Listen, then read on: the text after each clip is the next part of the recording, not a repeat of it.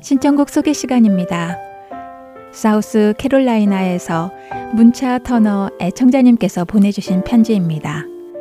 샬롬, 안녕하세요. 지금까지 지켜주신 하나님께 감사를 드리며 복음방송에서 수고하시는 모든 봉사자 분들께도 감사를 드립니다.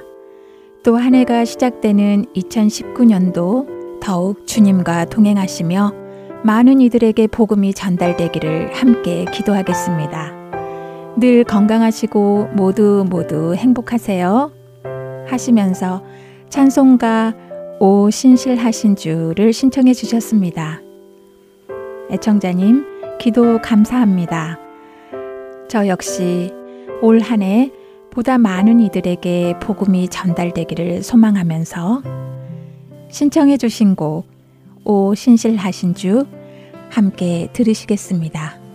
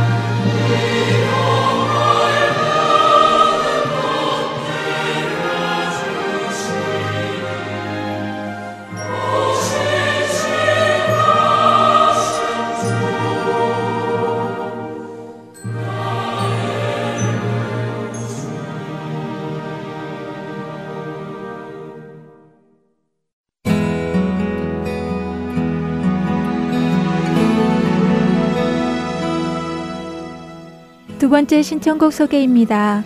필라델피아에서 홍미자 애청자님이 전화로 신청해 주셨습니다. 현재 허리가 아파서 6개월 동안 누워 지내고 있지만 복음 방송을 향한 마음이 있어서 이렇게 전화합니다. 수고해 주시는 모든 봉사자 분들께 감사의 마음 전하고 싶네요. 송명희 시인의 나 가진 재물 없으나 라는 찬양 신청합니다. 라고 전화 주셨습니다. 홍미자 애청자님, 허리가 빨리 완쾌되시기를 정말 간절히 기도하게 됩니다. 힘드신 중에 주님을 붙드신 애청자님의 마음이 참 귀하다고 생각됩니다. 그럼 신청해 주신 곡, 나 가진 재물 없으나 함께 들으신 후 준비된 프로그램으로 이어드리겠습니다.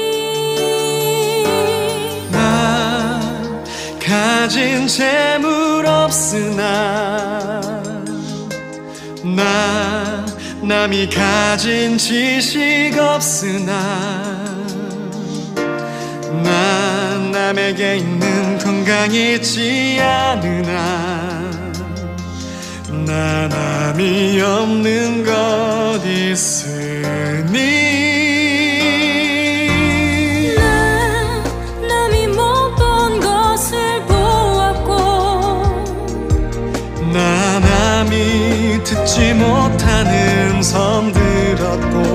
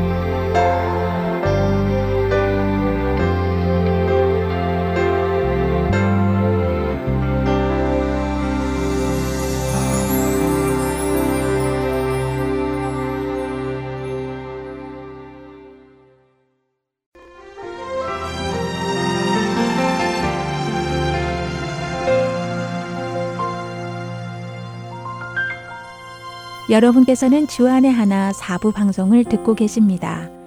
주안의 하나 4부에서는 지난 방송들 중에서 신앙에 도움이 될 만한 프로그램을 모아서 다시 방송해 드리고 있습니다.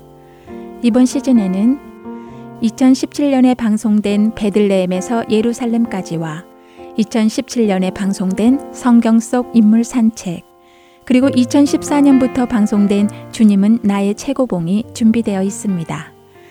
바로 이어서 유병성 목사님께서 말씀해 주시는 베들레헴에서 예루살렘까지 함께 하시겠습니다.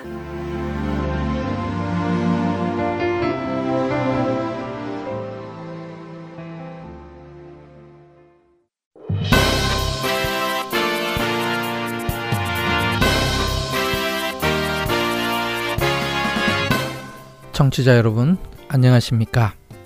베들레헴에서 예루살렘까지 진행해 유병성 목사입니다. 지난 다섯 번의 여정을 통해 다윗의 일생 전반부를 살펴보았죠. 목동이었던 그는 성경에 등장하자마자 왕으로 기름 부음 받았고 최강의 적 골리앗을 무너뜨리면서 여호와의 용사로서 영웅이 됩니다.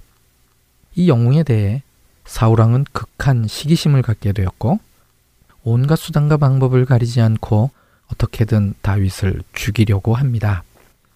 생사를 넘나드는 어려운 가운데 요나단과의 우정을 통해 위로와 도움을 얻고 사울의 위협을 피해 방랑 생활을 시작하죠. 이에 처음 방문한 장소는 노비입니다. 이곳에서 아히멜렉으로부터 거룩한 떡을 제공받았고 골리앗의 칼을 전달받습니다. 이제 골리앗의 칼을 받았으니 뭔가 화려한 국면의 전환이 예상됩니다. 여섯 번째 여정은 바로 이 시점에서 시작합니다. 골리앗의 칼을 받아든 다윗이 노을 떠나 어디로 갔을까요? 사무엘상 21장 10절 그날에 다윗이 사울을 두려워하여 일어나 도망하여 가드왕 아기스에게 가니 정말 의외지 않습니까? 실망스럽기까지 합니다. 지금까지 블레셋과 여러 차례 전투를 해왔는데 블레셋의 가드왕 아기스에게로 가다니요. 전쟁 영웅 다윗의 패기 있던 모습을 생각하면 쉽게 수긍이 가지 않는 부분입니다. 한국말 성경에는 사울을 두려워하여라고 되어 있는데 히브리어 원문에는 조금 다릅니다. 그저 미프네이 샤울이라고 기록되어 있는데요. 두 가지로 해석이 가능합니다. 첫 번째 해석은 사울 때문에입니다. 다윗이 도망가는 이유가 사울 때문이니 사울을 두려워해서라는 뜻으로 해석이 가능합니다. 영어 성경 킹 제임스 버전이 이렇게 해석을 했고 한국어 성경도 이 번역을 따른 것이죠. 두 번째 해석은 사울 면전으로부터입니다. 이것은 다윗이 도망하는 이유라기보다는 과정과 결과를 표현한 것입니다. 헬라어 번역 성경인 70인역은 이 견해를 따르고 있습니다. 사울이 보이지 않는 곳 혹은 사울이 없는 곳으로 가기 위하여 도망하는 것이죠. 제 개인적으로는 두 번째 해석을 지지합니다. 다윗이 사울에 대해 겁을 먹은 결과라기보다는 전략적으로 사울의 면전으로부터 확실하게 도망하는 방법을 택한 것이죠. 사울이 도저히 쫓아올 수 없는 곳이 블레셋의 영토이니까요. 그것도 골리앗의 칼을 들고 골리앗의 도시로 찾아간 것입니다. 이것은 오히려 겁쟁이라면 할 수 없는 일이죠.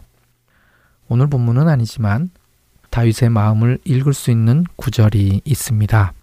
사무엘상 27장 1절 다윗이 그 마음에 생각하기를 내가 후일에는 사울의 손에 붙잡히리니 블레셋 사람들의 땅으로 피하여 들어가는 것이 좋으리로다.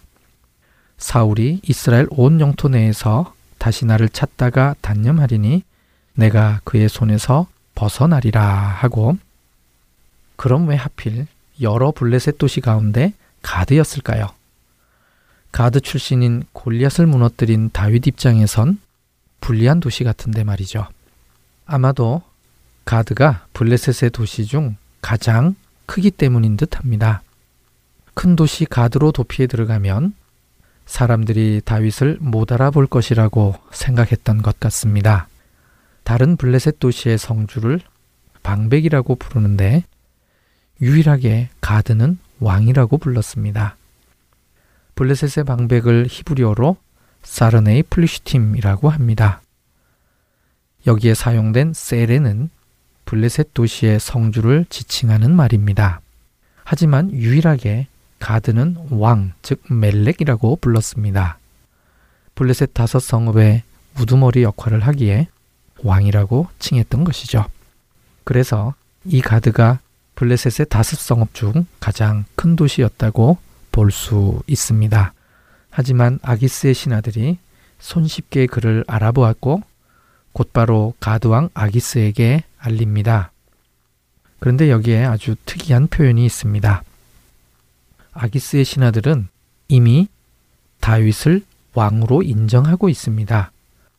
21장 11절 아기스의 신하들이 아기스에게 말하되 이는 그 땅의 왕 다윗이 아니니까 무리가 춤추며 이 사람의 일을 노래하여 이르되 사울이 죽인 자는 천천히요 다윗은 만만히로다 하지 아니하였나이까 한지라 아기스의 신하들은 다윗을 군사적으로 성공한 사람이라고 인정하고 있습니다. 심지어는 이스라엘 사람들이 부르는 노래까지 알고 있을 정도입니다. 이미 여러 차례 전쟁터에서 싸운 경험이 있기에 다윗이 이스라엘 군대의 장관이라는 것을 그들도 알고 있는 것이지요. 그래도 얼굴이 알려져 있을 정도는 아니었을 텐데 그들은 어떻게 다윗을 알아봤을까요? 아마도 얼굴이 아니라 특정 물건을 통해 다윗을 알아본 것이 아닐까요? 그 물건이 바로 골리앗의 칼일 수 있습니다. 골리앗의 칼을 알아보는 사람은 많을 테니까요. 가드 출신 골리앗은 여러 전투에서 활약했을 것이고 가드에는 그에게 칼을 만들어준 사람도 있을 터이니 이는 확실한 증표가 됩니다. 이 상황을 염두에 두면 왜 아기스의 신하들이 다윗을 그 땅의 왕이라고 칭했는지 이해할 수 있습니다. 아직 아무도 다윗을 왕이라고 호칭하지 않을 때인데 말이죠. 궁극적으로는 왕이 되겠지만 아직은 아닙니다. 도망자 신세죠. 그렇다면 무엇이 이들로 하여금 이런 표현을 하게 했을까요? 저는 그 힌트를 골리앗의 칼에서 찾아봤습니다. 가드 사람들은 골리앗을 죽이고 그의 칼을 가져간 사람이야말로 적국의 왕이라고 생각했을 것입니다. 블레셋의 장수 골리앗의 칼을 취한 다윗은 골리앗보다 더 강한 장수, 즉 그 땅의 왕으로 인식되어진 것이죠. 그들의 눈앞에 지금 그 사람이 있습니다. 그러니 그들은 그를 가리켜 그 땅의 왕이라고 표현한 것이지요. 자신들의 왕인 아기스와 동급으로 같은 단어인 멜렉으로 표현했습니다. 오늘 본문에서 벌어지는 일련의 사건을 위해서 골리앗의 칼은 꼭 필요한 소품이었던 것이죠. 그래서 다윗은 노을 먼저 들렸고 그곳에서 그 칼을 가지고 여기까지 오게 된 것입니다. 그렇다면 노브에서 출발해서 가드까지는 어느 길 혹은 어느 경로로 왔을까요? 이 문제를 생각해 보기 위해서는 가드가 어디에 있는지를 먼저 살펴봐야 되겠죠. 성경 지명을 탐색한 19세기의 학자 에드워드 로빈스는 텔 짜피트를 블레셋 도시 중의 하나인 가드라고 생각했습니다. 이 견해가 널리 받아들여지다가 1920년에 윌리엄 알브라이트는 텔 아레이니를 성경의 가드라고 주장하기 시작합니다. 그래서 이스라엘이 독립한 후 이 견해에 따라 텔 아레이니 근처에 도시를 건설하고 키리앗 가드라고 이름을 붙였습니다. 하지만 대대적인 발굴에도 불구하고 가나안 시대인 중기청동기 시대의 흔적이 나오지 않아 더 이상 성경의 가드로 보기 어려워졌습니다. 그래서 다시 대부분의 학자들이 처음에 로빈슨이 주장한 대로 텔자피트에 관심을 갖게 됩니다. 최근까지 발굴된 유물들을 통해 볼 때 이곳이 블레셋의 도시 가드인 것은 거의 확실합니다. 성경의 가드는 현대 도시 키리앗 가드 근처가 아니라 오히려 엘라 골짜기에 있는 텔 짜피트입니다. 엘라 골짜기 한가운데에 다윗이 물맷돌을 주었던 나칼 엘라가 흐르고 있는데 이 나칼 엘라는 텔 아세가를 휘둘러 흐르면서 엘라 골짜기를 빠져나가 블레셋 평야로 흘러 들어갑니다. 블레셋 평야에 이르기 바로 전 엘라 시내가 옆에 텔자피트가 거대한 모습으로 우뚝 서 있습니다. 이곳 출신의 골리앗이 블레셋 군대와 함께 엘라 골짜기 안쪽으로 올라와서 소고와 아세가 사이 에베스 다밈에 진을 쳤고 이때 다윗은 베들레헴에서 이세의 심부름으로 엘라 골짜기에 왔다가 골리앗을 만났던 것이죠. 다윗은 노블 떠나 가드로 이동합니다. 사울의 면전을 피해서 도망가는 게 목적이라면 최대한 기부원과는 먼 길을 선택했을 것입니다. 그렇다면 엘라 골짜기를 통과하는 길을 선택했을 것입니다. 왜냐하면 어렸을 때부터 다닌 길이기에 익숙한 길일 테니까요. 만약 그랬다면 아버지의 심부름으로 처음 전쟁터에 가게 되었을 때와 아주 비슷한 경로가 됩니다. 그때 엘라 골짜기에서 골리앗을 만나 그를 죽였는데 지금은 노베에서 받은 골리앗의 칼을 들고 엘라 골짜기를 걷고 있습니다. 망감이 교차했을 것입니다. 개선 장군의 모습이 아니라 도망자의 모습이니까요. 지금 다윗이 가고 있는 목적지 가드는 자신이 죽였던 골리앗의 도시입니다. 정말 아이러니한 상황이지요. 다윗이 자신이 죽인 골리앗의 칼을 들고 골리앗의 도시로 가고 있는 것이니까요. 여러분, 이 모습이 상상이 되십니까? 이때의 다윗의 심정을 노래한 시가 시편 56편입니다. 제목에 다윗이 가드에서 블레셋인에게 잡힌 때에 라고 되어 있습니다. 다윗이 아마도 엘라 골짜기를 터벅 터벅 걸어가면서 가드가 점점 가까워지는 것을 보면서 이 시편을 읊기 시작했을 것입니다. 그래서 아기스의 신하에게 잡혀서 어느 감옥 같은 곳에서 완성했겠죠. 시편 56편 몇 구절을 읽어 보겠습니다. 시편 56편 1절 하나님이여 내게 은혜를 베푸소서 사람이 나를 삼키려고 종일 치며 압제하나이다. 5절 그들이 종일 내 말을 곡해하며 나를 치는 그들의 모든 생각은 사악이라. 6절 그들이 내 생명을 엿보았던 것과 같이 또 모여 숨어 내 발자취를 지켜보나이다. 8절 나의 유리함을 주께서 계수하셨사오니 나의 눈물을 주의 병에 담으소서 이것이 주의 책에 기록되지 아니하였나이까? 11절 내가 하나님을 의지하였은즉 두려워하지 아니하리니 사람이 내게 어찌하리이까? 13절 주께서 내 생명을 사망에서 건지셨음이라. 주께서 나로 하나님 앞 생명의 빛에 다니게 하시려고 실족하지 아니하게 하지 아니하셨나이까? 시편 56편을 통해 당시 다윗의 심정을 어느 정도나마 이해하실 수 있습니다. 이렇게 사로잡힌 다윗은 가드의 왕 아기스에게로 끌려갑니다. 오늘 본문을 좀 더 유심히 볼 필요가 있습니다. 이는 그 땅의 왕 다윗이 아니니까 무리가 춤추며 이 사람의 일을 노래하여 이르되 사울이 죽인 자는 천천히요 다윗은 만만히로다 하지 아니하였나이까 한지라 여기까지가 아기스의 신하들의 반응인데요. 다윗을 이스라엘 땅의 왕이라 여기고 군사적으로 가장 용맹한 사람임을 인정하고 있습니다. 그런데 그 다음 구절에 다윗의 태도가 이상합니다. 21장 12절 다윗이 이 말을 그의 마음에 두고 가두왕 아기스를 심히 두려워하여 도대체 무엇을 마음에 두었다는 것일까요? 그리고 아기스 왕의 무엇을 두려워했다는 것일까요? 지금 아기스의 신하들은 다윗의 군사적 성공을 칭찬하고 있는 중입니다. 다윗에게는 골리앗의 칼도 있습니다. 그동안 이스라엘과 블레셋과의 전투에서 다윗이 거둔 군사적 승리를 지금 가드 사람들도 알고 있는 것입니다. 그렇다면 그 칭송 다음엔 무슨 일이 벌어질까요? 다윗은 그 다음 수순을 예상하고 있었던 것입니다. 그 다음 수순은 다윗의 군사적 역량을 역이용해서 사울을 공격하는 것이죠. 이것을 다윗은 마음에 두었다는 뜻입니다. 그럼 무엇을 두려워했을까요? 다윗은 비록 사울의 얼굴을 피해 블레셋으로 왔지만 사무엘의 기름 부음 받은 왕 사울을 대적하는 싸움은 하나님 앞에 두려운 일이었던 것입니다. 이렇게 해석할 수 있는 이유는 시편 34편 때문입니다. 시편 34편의 제목을 보면 다윗이 아비멜렉 앞에서 미친 채 하다가 쫓겨나서 지은 시라고 되어 있습니다.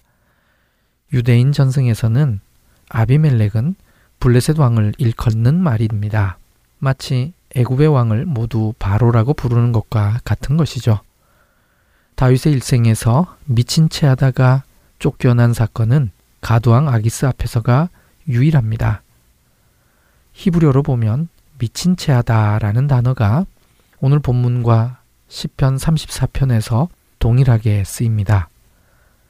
21장 13절 그의 행동을 변하여 미친 채 하고라고 되어 있는데 히브리어로는 바예샤노 에타모라고 되어 있습니다. 직역하면 그가 즉 다윗이 자신의 맛을 변화시켜라는 뜻입니다. 히브리어로 미치다라는 단어가 따로 있습니다. 하지만 여기서는 탐이라는 단어를 사용했습니다. 아주 특이하죠. 시편 34편 제목에서도 동일한 표현이 사용되었습니다. 여기서도 자신의 맛을 변화시켜 라고 했습니다. 몇 구절을 통해 당시 다윗의 심정을 살펴보겠습니다. 시편 34편 14절 악을 버리고 선을 행하며 화평을 찾아 따를지어다. 다윗은 전쟁을 원치 않음을 이 구절에서 표현했습니다. 후반부를 지역하면 화평, 즉 샬롬을 요청해라. 그리고 그것을 뒤쫓아라입니다. 사울은 자신을 뒤쫓아오지만 다윗은 평화를 뒤쫓겠다는 그의 강한 의지를 표현한 것이죠. 다윗은 자신이 지금 환란과 고난에 처해 있다고 고백합니다. 하지만 여호와께서 건지실 것을 확신하고 있죠.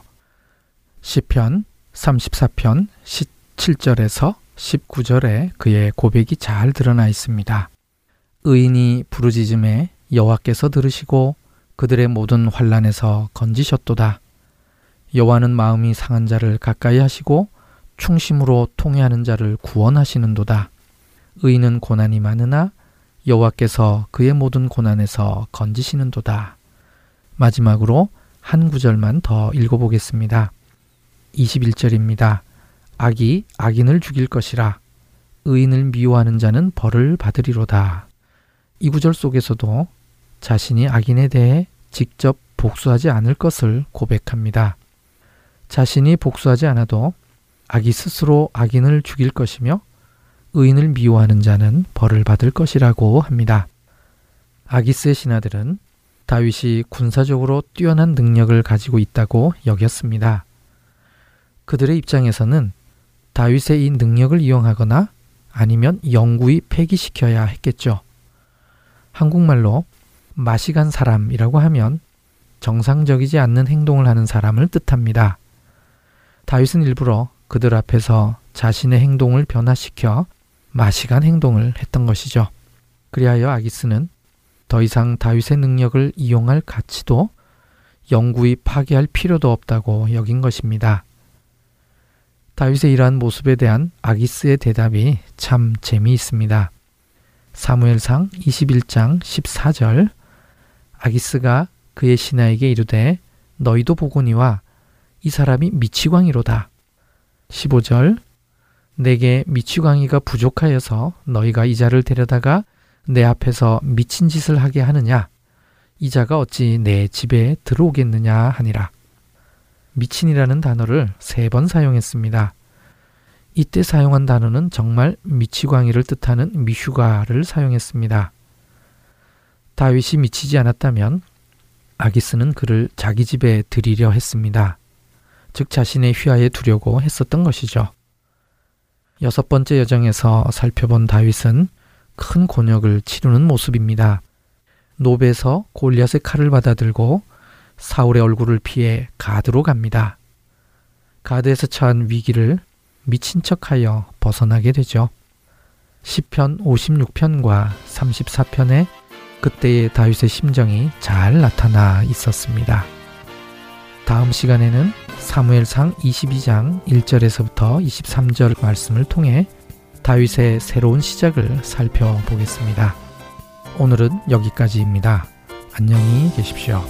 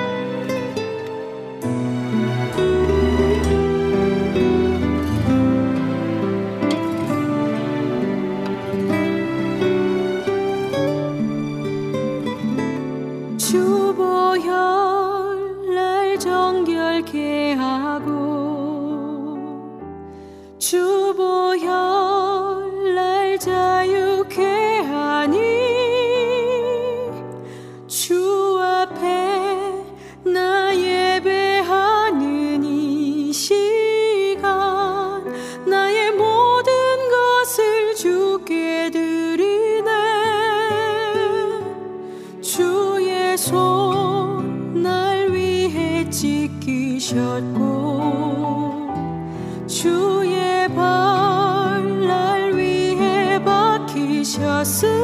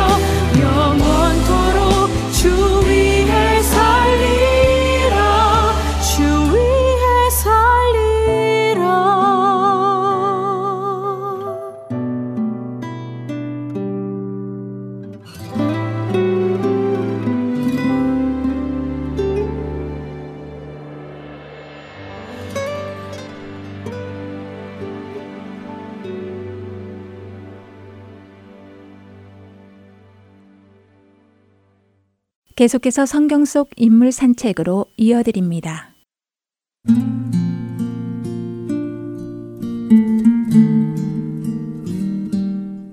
제발 저를 그냥 놔두세요. 저에게 아무 말도 하지 마세요. 저는 지금 뭐가 뭔지 혼란스럽고 불안하기만 해요. 내 자신이 수치스러워서 견딜 수가 없어요. 모든 사람들이 나를 이상한 시선으로 보고 있죠. 책망의 시선도 괴롭지만 불쌍하다는 듯 바라보는 시선도 정말 싫어요. 아무도 없는 곳으로 떠나고 싶어요. 아니, 이 세상에서 사라지고 싶어요. 제발, 제발, 저를 그냥 이대로 내버려 두세요. 그녀는 자신에게 닥친 일들을 믿을 수 없었습니다.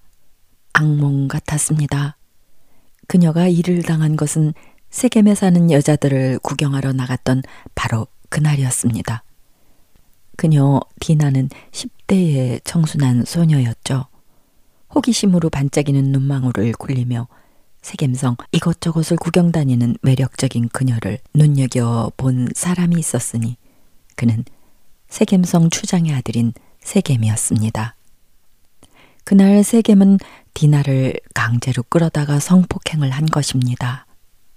그리고 며칠 후 더 끔찍한 사건이 일어났으니 그것은 디나의 오빠 시무이와 레이가 세겜 남자들을 모조리 죽이는 복수극을 벌인 것이었습니다. 피비린내 나는 시체로 뒤덮인 세겜성을 빠져나오면서 디나는 온몸이 바늘로 찔리는 듯한 아픔을 느꼈습니다. 죄책감과 수치심이 그녀의 가슴을 억눌렀고 불안과 두려움이 그녀를 사로잡았습니다. 디나 사건은 생각할수록 가슴 아픈 이야기입니다. 성경은 이 기가 막힌 일을 당한 디나의 심정을 표현한 구절이 단 한 구절도 없지만 저는 디나 사건을 생각할 때마다 가슴 한편이 아릿해집니다. 디나가 당한 상처를 생각해서도 그렇지만 그녀가 자라왔을 환경을 상상해 볼 때 디나에 대한 연민의 감정은 더 커집니다. 이 사건이 일어난 이유가 단순히 10대 소녀의 호기심 때문만일까? 디나 사건 배후에는 부모나 가족 전체의 책임적 부분도 분명 있지 않았을까 생각해 보게 됩니다. 아버지인 야곱을 둘러싼 여인들의 질투와 경쟁, 미움과 다툼, 그리고 거친 남자 형제들 속에서 성장한 디나, 충분한 관심을 받지 못하고 자랐을 디나를 통해 오늘 야곱 가정은 생각지도 못한 불상사를 당한 것입니다. 그렇습니다. 야곱 집안에 엄청난 위기가 닥쳤습니다. 이 일은 누구보다 가장인 야곱에게 충격이 아닐 수 없었습니다. 야곱 가정은 이 일로 세겜에서 도망치지 않으면 안 되는 급박한 상황으로 내몰립니다. 세겜과 혈연으로 동맹을 맺고 있는 주변 부족들이 야곱 집안을 공격해 올 상황에 빠진 것이죠. 야곱은 자신의 집안이 멸문죄화를 당할지도 모르는 절체절명 위기의 순간에 이르렀음을 직감했습니다. 그는 당황했고 두려웠습니다. 그런 야곱에게 나타나신 하나님. 하나님께서는 야곱아, 너는 일어나 베델로 올라가라고 말씀하십니다.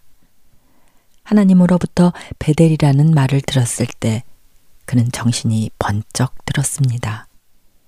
베델과 함께 떠오른 30년 전의 약속, 그가 자신을 죽이려는 형 에서를 피해서 고향을 떠나면서 했던 하나님과의 약속이 떠올랐던 것입니다. 하나님이 나와 함께 계셔서 내가 가는 이 길에서 나를 지키시고 먹을 음식과 입을 옷을 주셔서 내가 평안히 아버지 집으로 돌아가게 하시면 여호와께서 나의 하나님이 되실 것이요 내가 기둥으로 세운 이 돌이 하나님의 집이 될 것이요 하나님께서 내게 주신 모든 것에서 10분의 1을 내가 반드시 하나님께 드리겠습니다. 사실 야곱은 바다나람에 있을 때 이미 자신에게 나타나 고향으로 돌아가라고 하시던 하나님의 말씀을 기억하고 있었습니다. 그리고 고향으로 돌아갈 것을 결심하면서부터 그는 베델을 의식하고 있었죠. 홀홀 단신의 몸으로 도망가던 그 밤, 두렵고 외로웠던 그 밤에 찾아와 주신 하나님을 그가 어찌 잊을 수 있었겠습니까? 삼촌 라반의 집을 떠나 야복강을 건너 가나안 땅에 들어섰을 때, 숲곳에 자신의 집을 짓고 머물러 있었을 때, 그리고 세겜으로 옮겨 땅을 사서 집을 짓고 정착할 그때에도 그의 가슴 깊은 곳에는 미처 풀지 못한 과제처럼 베델이 가물거리고 있었습니다. 그러나 웬일인지 그는 지체했고 번화하고 살기 좋은 세겜에 정착하면서부터는 베델에서의 하나님과의 약속을 기억 속에 묻어두고 살았습니다. 세겜 땅도 가나안 땅의 일부인데 살기 좋은 땅 세겜을 버려두고 굳이 황량한 베델로 올라갈 필요가 없다고 생각했기 때문이었을까요? 세겜에서도 단을 쌓고 예배를 드리면 문제될 것이 없다고 생각했기 때문이었을까요? 아무튼 야곱은 세겜 땅에서 부족함이 없는 안정된 삶을 살게 됐죠. 10년 동안이나요. 그런데 세겜은 세속 문화에 젖어 있는 도시였고요. 도덕적으로 타락한 곳이었고 하나님을 두려워하지 않는 영적으로 혼탁한 도시였습니다. 야곱 집안도 세월이 흐르면서 자연스럽게 세겜 사람들의 풍습과 문화에 영향을 받을 수밖에 없었습니다. 성경에 보면 야곱 식솔들도 세겜 땅 사람들의 화려한 의복을 모방하고 세겜 땅의 우상들을 섬기며 신상을 부적처럼 간직하고 있었던 것을 알 수 있습니다. 야곱은 어떻게 해서든 자기 식솔들이 새로 이주해 온 땅에서 제대로 정착하여 잘 살기를 바랐고 어느새 그것이 그의 우선순위가 되어 있었던 것 같습니다. 그러다가 디나 사건이 일어난 것입니다. 이제는 머물러 있고 싶어도 그럴 수 없는 상황이 벌어진 것이죠. 이제 그가 갈 곳은 베델밖에 없었습니다. 지금 이 상황에서 야곱이 피신하고 의지할 대상은 하나님 한 분뿐이셨습니다. 그는 이 모든 비극적 사건의 책임이 디나가 아닌 자신에게 있다는 것을 어렴풋이 깨닫기 시작합니다. 베델로 올라가기를 결심한 야곱이 제일 먼저 한 일은 자신과 가솔들을 정결하게 하는 일이었습니다. 자기 식솔들이 지닌 모든 이방 신상들과 장신구들을 버리게 합니다. 의복을 새로이 함으로 몸과 마음, 영혼 모두 정결케 합니다. 그렇습니다. 야곱이 베델로 올라가기를 결심한 순간, 그 순간 묻혀 있었던 이스라엘과 하나님의 언약이 다시 살아나고 있었습니다. 야곱은 디나를 통해 뼈아픈 교훈을 얻게 됩니다. 하나님의 백성은 하나님 안에 있을 때만 진정한 평안과 행복을 누릴 수 있고 약속하신 언약의 축복들 안에 거할 수 있다는 사실 말입니다. 만약 세겜의 아비인 하몰의 호의 가득한 거래를 허락하였다면 그래서 이스라엘과 세겜성 사람들의 혼인이 성립되고요. 서로 혈연 관계를 맺게 되었다면 하나님의 백성들은 사라지게 될 운명이었습니다. 비록 늦은 감은 있으나 디나 사건이라는 커다란 대가를 치르면서 야곱 집안은 비로소 하나님 백성으로서의 정체성을 다시 찾게 됩니다. 그리고 새롭게 시작할 수 있게 되었습니다. 자신을 돌아보고 회개하며 삶을 정결케 하는 거룩함의 회복이 일어났습니다. 전심으로 드리는 예배의 단이 세워지는 부흥이 일어난 것입니다. 엘베델, 하나님 집의 하나님, 그렇습니다. 이제서야 야곱은 하나님께로 진정한 귀향을 하게 된 것이죠. 오늘 우리는 자녀의 일탈이 빚은 비극으로 인해 오히려 하나님 앞으로 나아가게 된 한 가정을 만났습니다. 야곱의 가정을 보면서 겉모습은 믿음의 가정이지만 실제로는 세상 가치관에 그대로 물든 무늬만 크리스천 가정의 모습을 보는 것 같았습니다. 주일날 교회에서 예배는 드리지만 그 이외의 시간은 세상 사람과 똑같은 생각, 똑같은 가치관, 똑같은 모습으로 세상이 추구하는 것들을 똑같이 따라 살아가는 모습. 야곱 집안도 그랬습니다. 여호와께 단을 쌓았지만요. 세겜 땅에 우상도 섬겼습니다. 그러다 생각도 닮아가고 문화도 닮아가고 조금씩 조금씩 세겜으로 물들어갔죠. 자신들이 얼마나 물든지조차 자각하지 못하며 세겜 사람이 되어가려는 시점에 갑자기 디나 사건을 당한 것입니다. 혹 우리 자신은 세겜에 머물러 있지 않은지 돌아보기 원합니다. 주일 성수하고 열심히 교회 봉사하고 직분자가 되고 열정적으로 모임에 참석하는데 여전히 내 삶은 불안하고 불행하고 미움과 다툼이 있고 욕심대로 살고 있다면 우리는 세겜에 있는 것입니다. 집 때문에 교회 명패를 달고요. 차에 물고기 스티커를 붙인다고 해서 그것이 크리스천인 줄 알고 살아간다면 그것은 우리 스스로를 속이는 일이 될 것입니다. 자녀를 위해 기도하기 전에 먼저 부모인 우리 자신을 돌아보기 원합니다. 혹 우리는 세겜에 머물러 있는 부모가 아닌가 돌아보기 원합니다. 하나님께서는 야곱의 두 마음을 품은 삶에도 불구하고 시므이와 레위가 복수를 위해 거짓과 잔인한 행위를 범했음에도 불구하고 당신의 백성들을 멸절의 위기에서 구해 주셨습니다. 그리고 새로운 기회를 열어 주셨습니다.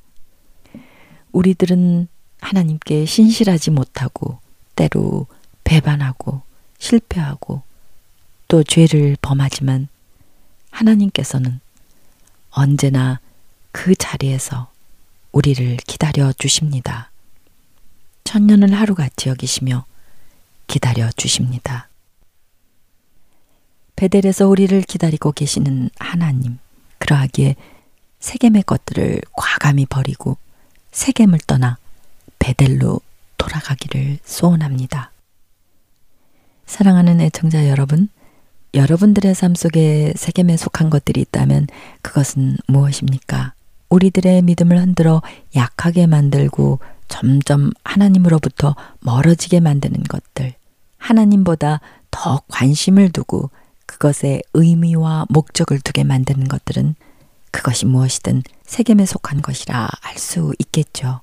이제 그것들을 과감히 내려놓고 버리기를 원합니다. 세겜에서 나가십시다. 세겜에서 떠나십시다. 엘 베델. 지금이 바로 하나님의 집 베델로 다시 돌아가야 할 때입니다. 마지막으로 성경에 나타나 있지는 않지만 제 개인적으로 바라는 것이 있다면요. 그것은 하나님 앞으로 온전히 돌아온 아버지 야곱을 통해서 상처받은 디나가 치유받고 회복되는 일들이 있었기를 기대해 봅니다. 오늘 성경 속 인물 산책은 디나 편 출세겜이었습니다. 애청자 여러분, 저는 다음 주에 다시 찾아뵙겠습니다. 주 안에서 평안하세요. 샬롬.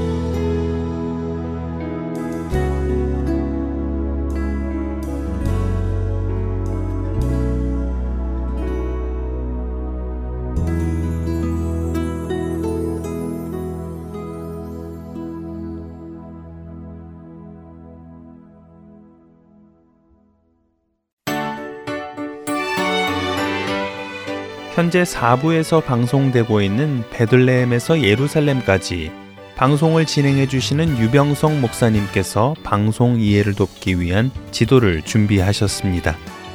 지도는 복음 방송 홈페이지 www.heartandseoul.org에서 보실 수 있습니다.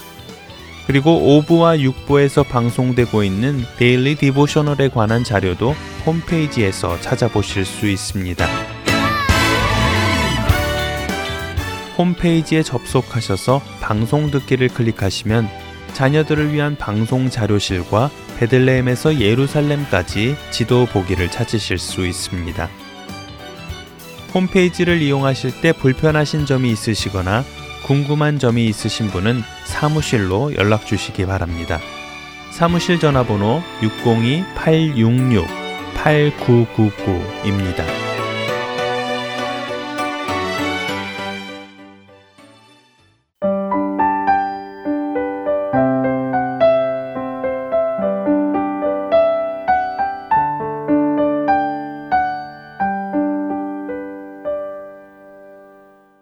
이어서 주님은 나의 최고봉 함께 하시겠습니다.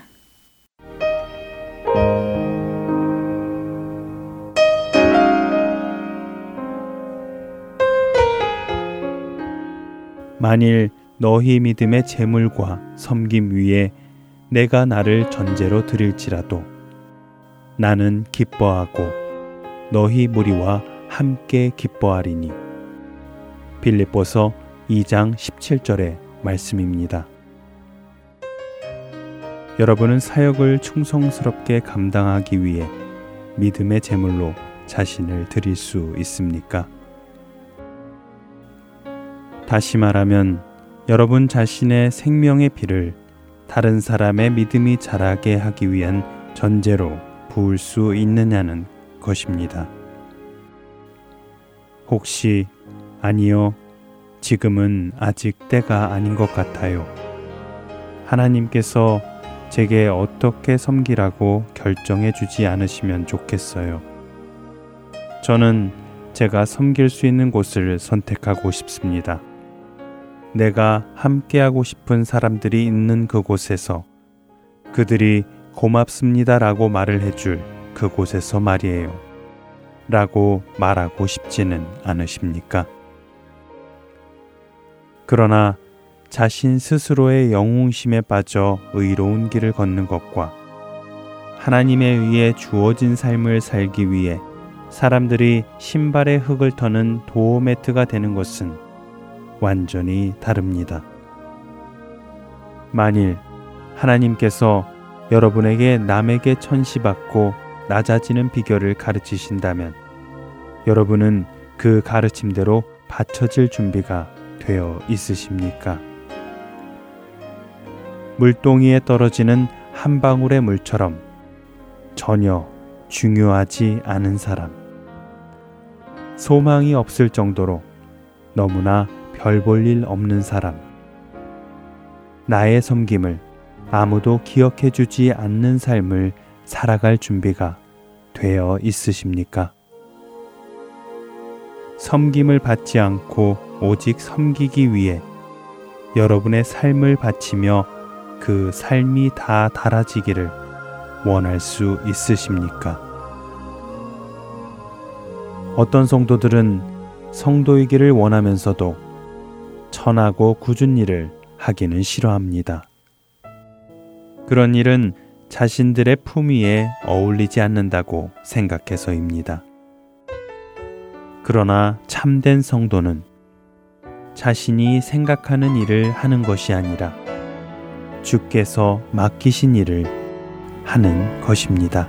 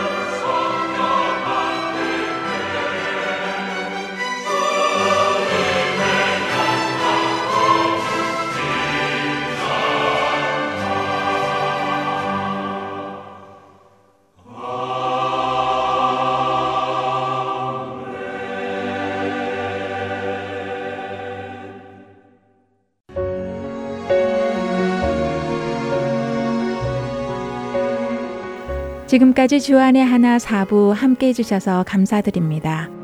다른 지난 방송들을 더 듣고 싶으신 분들은 홈페이지 www.heartandseoul.org에서 특별 방송을 클릭하셔서 들으실 수 있습니다.